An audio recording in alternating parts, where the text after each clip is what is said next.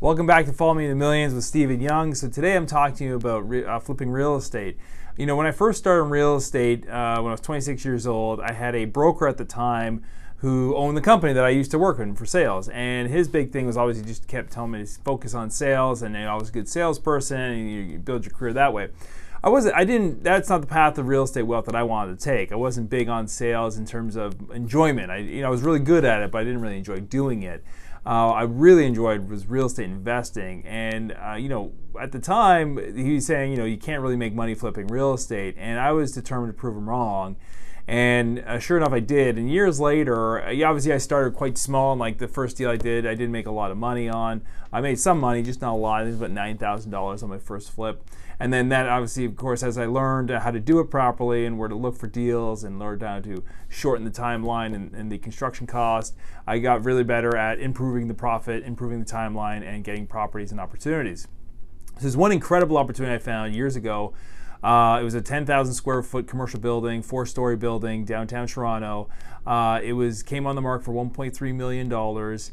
And what I do, I look for opportunity that is that most people don't want to look at, right? So my deals don't typically look like a, a normal real estate transaction. And sure enough, this one was really far gone. Uh, I'm not afraid to take on a difficult project, but this one was really, uh, you know, in new territory for even for me. Anyways, about 10,000 square foot uh, commercial property, where the owner had excavated the basement. Um, uh, beneath sorry beneath the basement. Basically, there was a basement, and then beneath the basement, the guy excavated um, the the building himself, if you can imagine. So so he, what he wanted to do is create essentially a sub basement just for more square footage to put another sort of like floor on this place that he could rent out uh, for whatever reason. Who knows? Um, anyways, this place was really far gone, and like it was really held up by uh, not much. And so there were structural issues. There was uh, obviously plumbing issues, electrical issues, all sorts of issues with the place. That, that's kind of irrelevant to the story. Um, but they they pro- so put the property on the market for sale for 1.3 million dollars. They had no interest. Uh, so I came along and I said, look, I'll give you an offer for 550 because this thing is not going to solve itself anytime soon, and it's effectively just land value at this point because it was pretty far gone. Now the property had tenants living there. It was um, not many, but it was uh, there were troubled tenants, and they weren't paying rent. And this guy had issues with the city and the fire department, and obviously the structural issues. Um, I was okay to take all this on for the right price. Now, when they did go to market, they got offers, and they're all around the sort of same asking price. They got basically full asking, 1.3 million dollars. Uh, but the people who were uh, giving them offers were mostly developers, and they wanted to develop the property, but they wanted timelines. So the, the feedback I was given, anyways, was that the uh, conditions they were getting were like one year long, 18 months long. They were conditional upon city approval, which who knows that could take months. And and my offer was firm. There was no conditions. I said I'll take the property as is, but I need my price. And they went away, and they weren't interested at the time. So fast forward a few weeks later, I think been four months, have been a month. Uh, they called me back out of the blue and they just said, "Look, we we like uh, your uh, offer that it's a fast closing. There's no conditions. You'll take the property as is, whereas plus you'll take all the headaches on." And I said, "Yeah." And they said, "We don't like your price. The 550 is way too low, but would you take 650?" And I said, "Absolutely. I'll send you an offer this afternoon." So I sent an offer. They accepted it at 650, half the value, 50 percent, 50 cents on the dollar.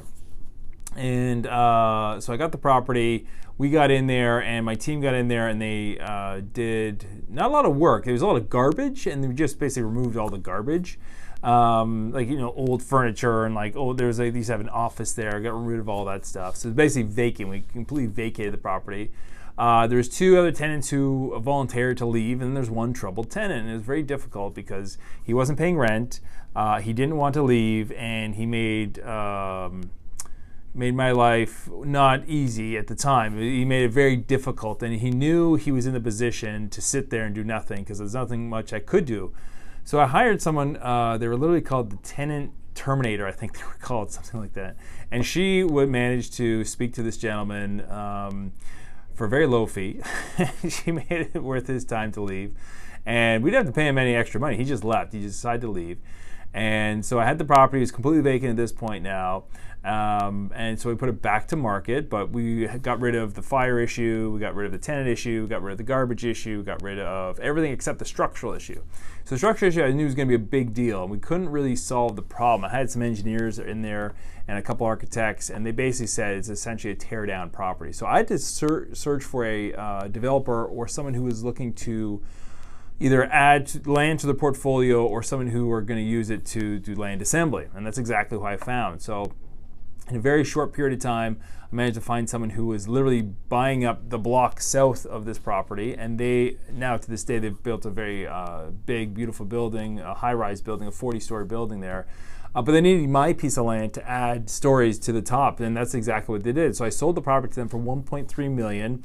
They took on the city and the structural issues. They basically tore down the building uh, and just it's just vacant land. You can go there even to this day. It's just vacant land. But they used they took the air rights from the property and they they increased the building. So to them, the money wasn't a big deal, but to me, it was the biggest. Uh, uh, windfall, biggest score I ever had uh, year to date or career to date, I guess I should say. It was $556,000 of profit. Uh, it took me approximately four months, start to finish, and I had no money down. Uh, my finance guy gave me 100% financing because the property was so over undervalued. I, I, I, bought it for such a good price. He, he, he, financed the whole thing for me. So I was quite uh, happy that day. Uh, it was a great uh, opportunity. It was something that not a lot of people saw through. I saw through the, um, the, the, the headaches, and I knew there was something on the back end. That was my, my biggest score year to date.